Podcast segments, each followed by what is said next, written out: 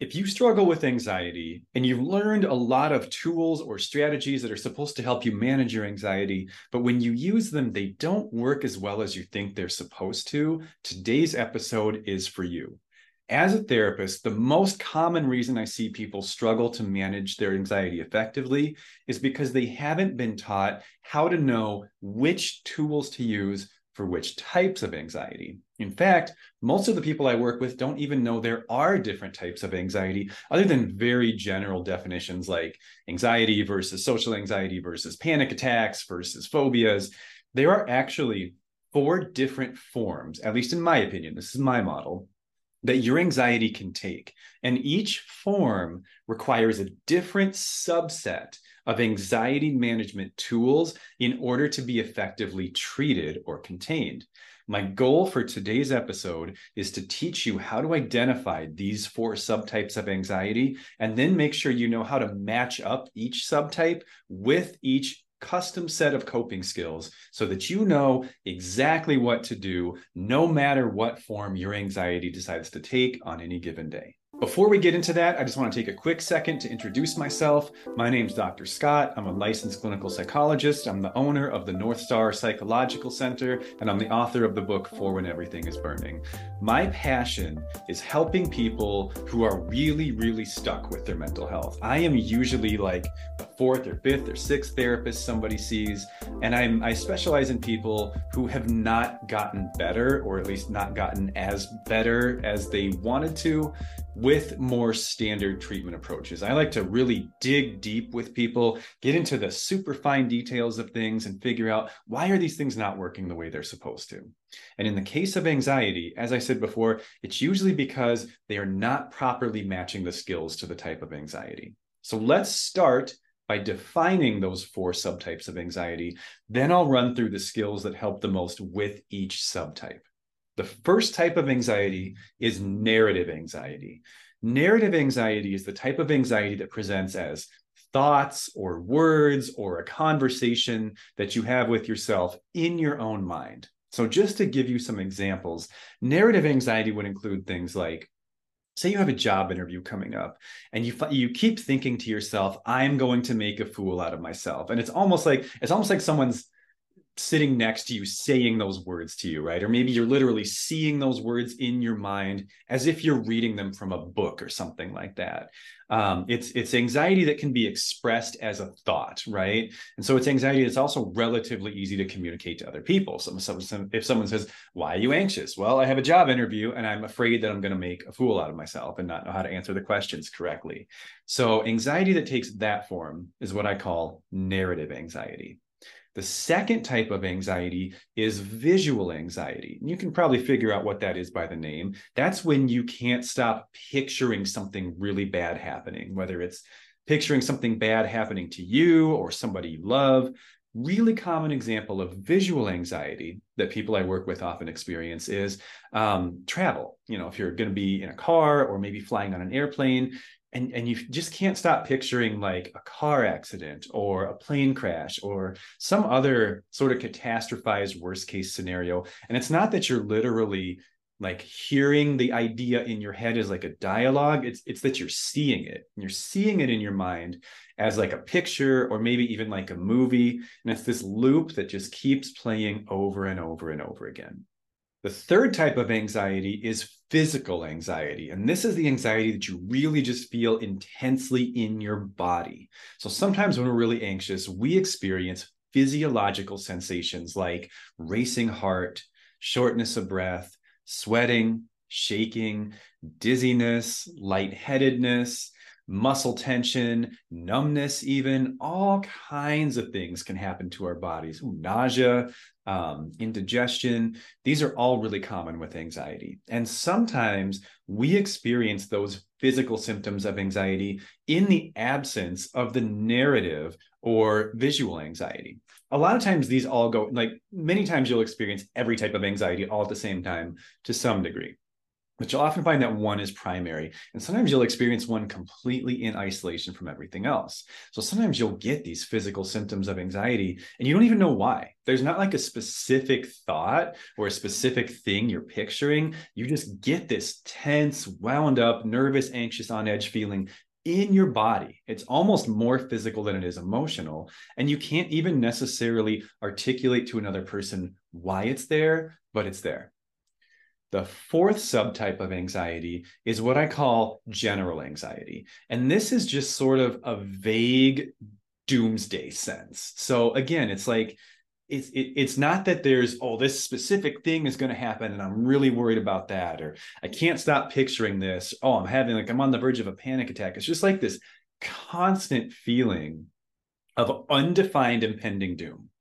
And if you haven't experienced it, that probably sounds really weird. Like how how can you be so anxious and not even have a specific thing that you're anxious about? But believe me you can. I mean it happens. It happens to many many people billions of people pretty frequently.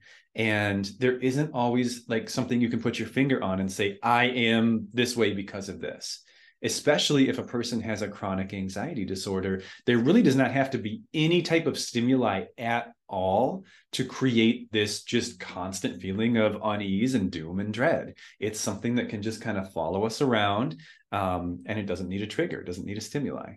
So, as I said in my introduction, each of these types of anxiety will be most effectively managed with a specific set of tools. And that's what I'm going to walk you through now.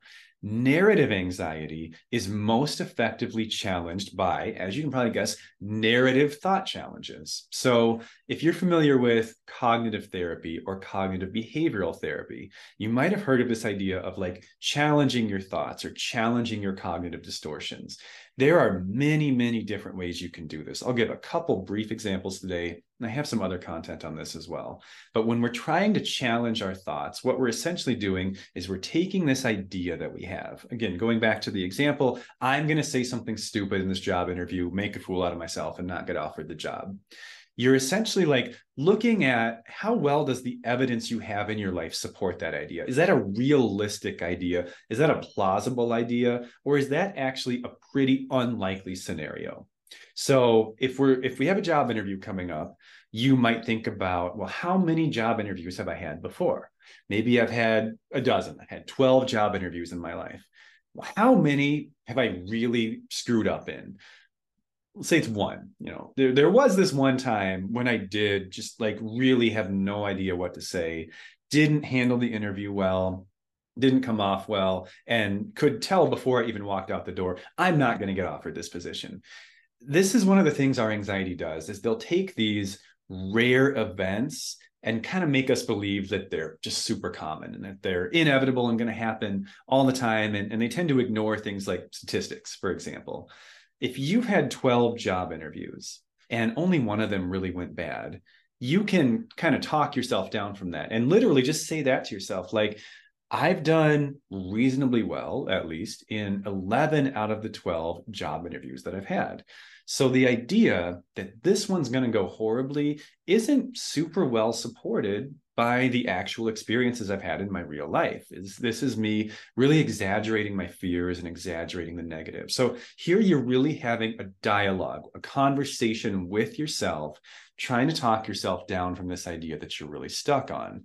Or you might say to yourself, well, in general, I think I have pretty good people skills, or I have a lot of experience in the area that this job is interviewing me for. So the idea that I'm just going to have no idea what to say or say something completely inaccurate really is, is very unlikely because I know this subject matter well. Now, again, there's a that's just an example, right? Obviously, I made some things up there and there's a lot of assumptions in that example, but those are the types of tools that you want to use to challenge narrative anxiety. Now, the thing is, I know a lot of therapists who who teach thought challenges like all the time for all anxiety. But what if you have primarily physical anxiety? How are you going to apply a thought challenge to anxiety that doesn't really have a thought behind it? Do you see the problem with that? There's not a thought to challenge. There's not a concrete, definable idea in your mind that you can examine the evidence for. So if you try to use this strategy with other types of anxiety, it's really it, it's not going to do much. It might do literally nothing. You might not even be able to do it because it does not interact with the form your anxiety is taking. But if you're experiencing narrative anxiety, then this is often going to be a very effective tool for you to use.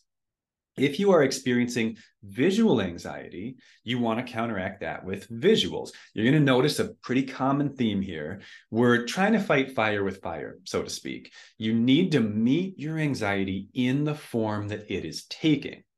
And so you may have heard about visualization activities for anxiety, right? Whether that's visualizing something um, like a safe place, visualizing something good happening. I'm actually not a huge fan of those. I'm just naming some common ones.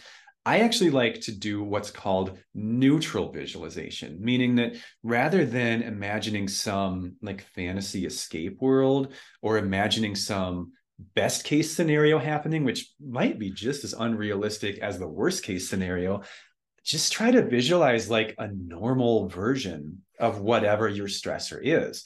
Um, if you if you go too far in the positive direction, it can backfire. I actually can give you an example of that.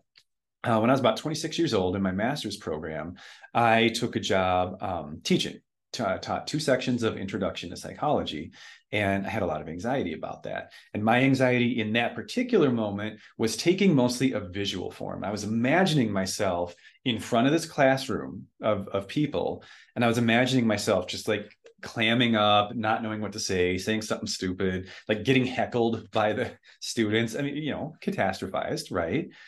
And i realized that that was unrealistic and i realized i needed to challenge my anxiety but I went too far. I, I, I did too positive of a visualization, and I, I pictured myself giving some like life changing lecture or lesson and like being applaud like getting a standing ovation this sounds so silly to say out loud but um like getting a standing ovation at the end and having a bunch of people come up to me and they're like i want to be a psych major now and honestly when i when i imagined that scenario in my head i did actually feel a little bit better. I'm like man that's going to be awesome. I can't wait. But then i got there i'm like oh but i don't know how to do that.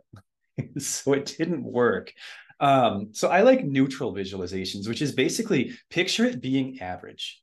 If you have to give a presentation or some kind of uh, public speaking engagement just picture it being like fine like normal um, if you're going to fly in an airplane, don't picture yourself winning the lottery on the airplane or like meeting your dream partner. Just picture the airplane taking off, flying, landing, and just being normal. Um, the the main reason is that those are more plausible. When your when your brain is projecting a really negative image or movie in your mind and you try to make it really positive it's so far it, either it's going to reject it or you're going to accept it but then it's not actually going to play out that way so try to just use neutral visualization. Try to imagine a very just uneventful, mundane version of the thing that you're going to have to do or the experience you're going to have to have.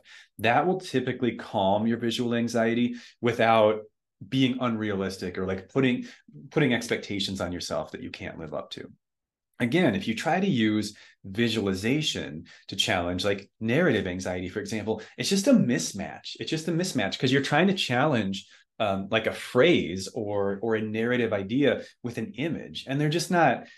I mean, imagine. Okay, this is this is actually hilarious, but imagine if you were talking to a therapist and you were verbalizing narrative the, the, job interview thing. I have this job interview coming up tomorrow. I'm really nervous about it. I'm really stressing about it. I think i'm going to screw it up. And imagine your therapist just like pulls out a painting of a naturescape and they say just look at this peaceful painting. It's not going to do anything. It's it, it's comical right? It's a ridiculous idea because it's so obviously not a fit for what that person needs in the moment. But when you try to use visualization activities for non-visual forms of anxiety that's basically what you're doing. Oh you have anxiety? Look at this pretty picture. You'll feel better. Not really. Unless your anxiety is visual then you probably will. So the third type of anxiety is physical anxiety and i bet you have figured out the pattern by now and you probably already know that i'm about to tell you that the best way to challenge physical anxiety is with physical coping tools Physical anxiety is really more, or at least as much, maybe more, about your nervous system, which is the, the bundle of nerves that runs through your body, than it is about your brain. So it's really hard to like talk your way out of physical anxiety because it's it's not originating here. It's actually originating in here, in your body. So we want to use techniques like deep breathing, progressive muscle relaxation, things that are going to actually switch your nervous system from sympathetic, which is the, the fight or flight response, to parasympathetic, which is your rest and digest mode. Um, deep breathing is a really really powerful nervous system hack because it's essentially the only direct link between your mind and your body that is consciously controllable. When your nervous system gets more into fight or flight mode, which anxiety absolutely can do for us. And that's where most of the physical symptoms of anxiety come from. It is preparing for danger. And so your body's getting wound up and tight and, and, and ready for some kind of threat to materialize, right? For you to have to literally defend yourself from something or run away from something. And you can't really talk yourself out of that because it's a hardwired instinctive survival response. But one of the change of all the changes, you know, if you think of all the all things that happen in your body when you're really anxious. Uh, again, just to review, there's um, short, uh, like short and deep. Uh, try that again. Rapid, shallow breathing, increased heart rate, sweating, shaking. Um, most of these things are not consciously controllable. In fact, the only one that's consciously controllable is breathing. You breathe automatically, but you can consciously change the way you're breathing just by thinking about it. You can't do that with any other nervous system function. You cannot just think about having a lower heart rate and lower it. You cannot just think about re engaging your digestive system and have it just happen. There are things you can do indirectly to affect those nervous system functions, but the only nervous system function that you have direct conscious control over is your breath. So, breath work is an incredibly powerful tool because it's literally using breath to get your body to speak the same language as your brain. When your brain controls your breathing consciously and forces your breathing to become longer and deeper and slower, your brain is sending a message to your body we are not in danger right now. I know you think we are. I know something's got you wound up right now. Something looks bad, but it's not what it looks like. It isn't dangerous. We're okay. And I actually don't need you to be on edge right now. Now, the funny thing is, if you actually say those words to yourself when you're experiencing a physical anxiety response, they won't do anything because your body doesn't speak English. But if you translate those ideas into slow, deep breaths, then your body will relax because you are actually telling it, we're all right. This isn't what it looks like. I also mentioned progressive muscle relaxation. Muscle tension, of course, is another common physical symptom of anxiety.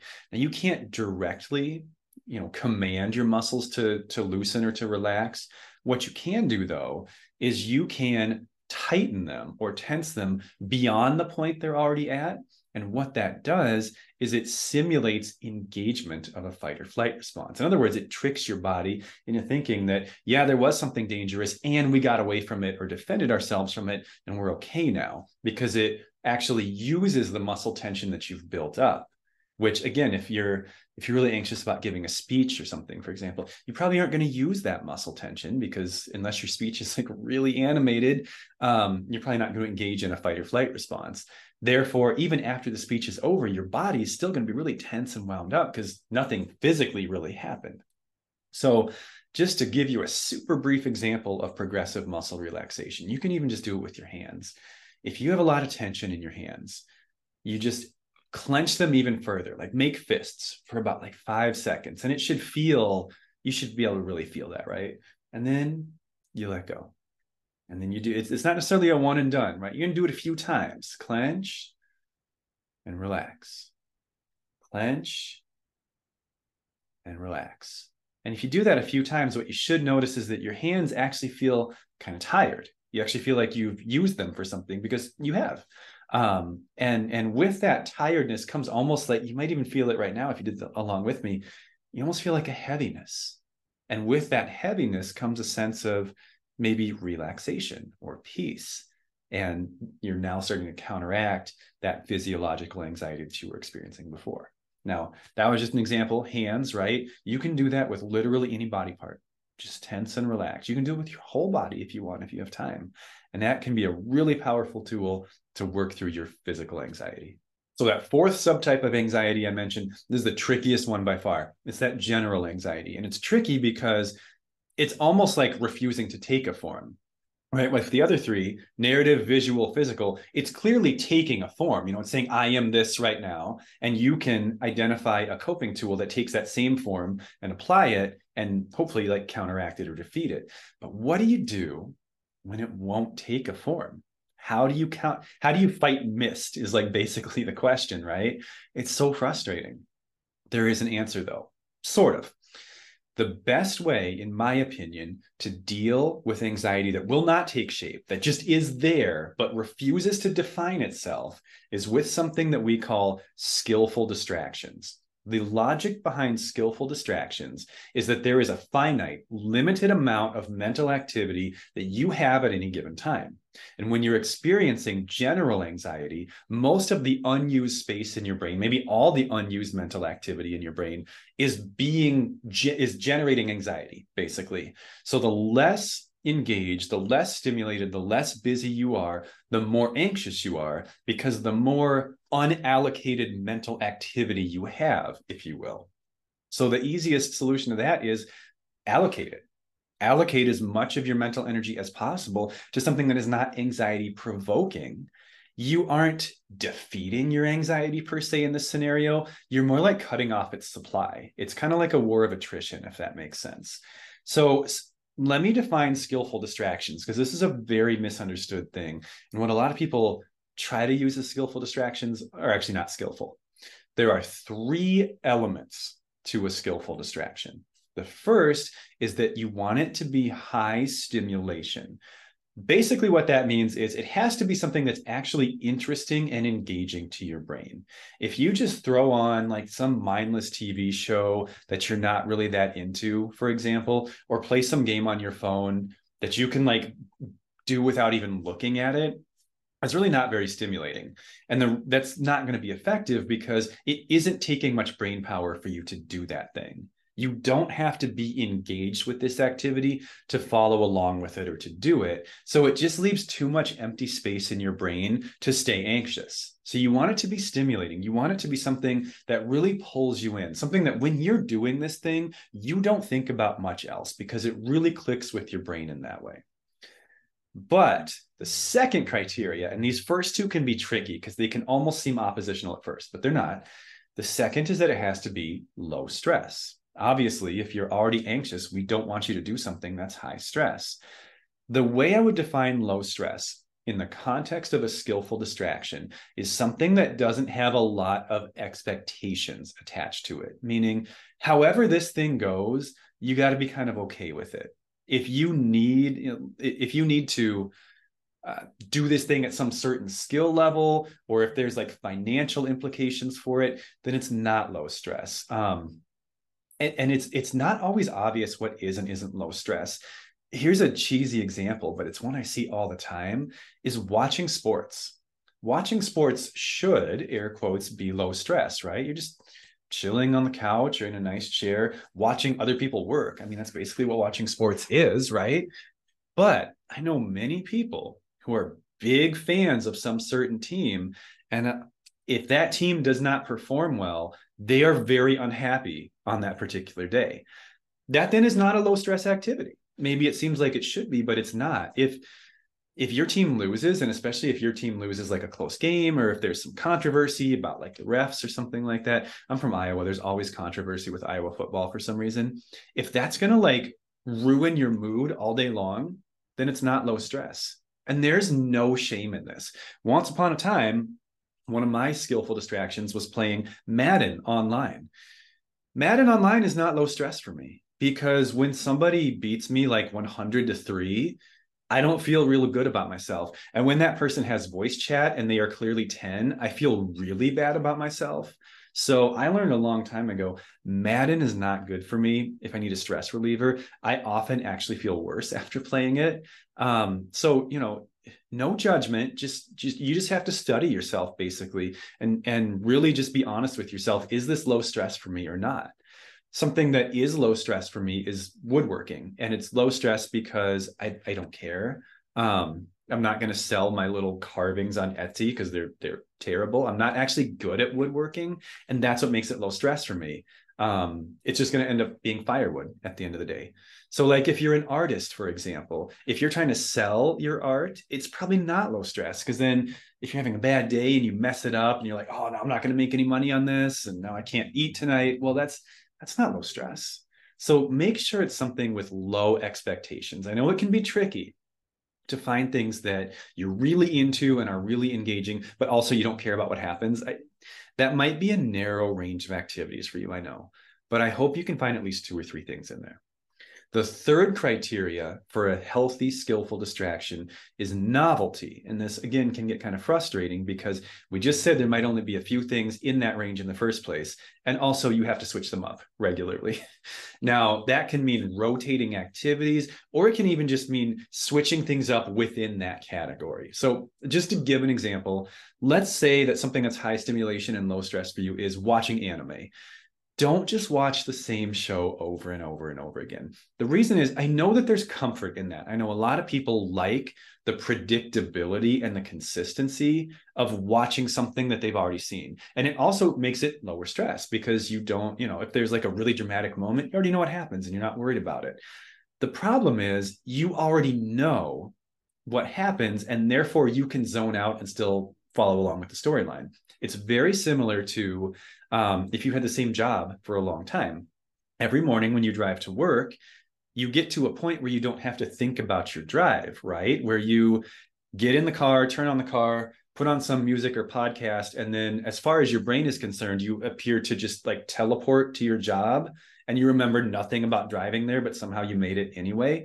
Well, that's because your brain has mastered the route you know how to get there without thinking about getting there? And it requires no conscious engagement from you to do it. Therefore your brain is free to think about other things while you're driving to work which in theory is a good thing. But again if that default mode that your brain is in is anxiety we don't want your brain not thinking about what you're doing because it's going to fill all that empty space with worry. So try to switch it up. So it just don't watch the same show over and over and over again. Like you can still watch anime. Anime can be your thing, but just like find some new shows every now and then. Or even step out of subgenres, you know, if you're usually into like horror anime, watch a lighthearted comedy or something like that. And this is true like I'm I'm just picking anime randomly. You know, this applies to books, um, movies, music. Just switch things up a little bit every now and then because you know if you if you stick with one genre of anything, they're all kind of derivative of one another, right? And if you read 40 murder mysteries a year, at some point you're going to get so good at reading murder mysteries that you're going to know who the killer is in like two chapters. And then it's kind of not fun anymore, right? So just think about ways to keep that novelty aspect so that your brain stays engaged, stays stimulated, and can't fully automate the activity, because then it's going to lose its effectiveness as a skillful distraction for you. So I really hope that the information I presented to you today was helpful. If it was, I hope you'll consider subscribing. I'd love to see you come back and check out more videos. I post two a week, and I'm always open to suggestions or ideas for what content you guys would like to see from me next. I hope you enjoyed this, and I will see you next time. Take care.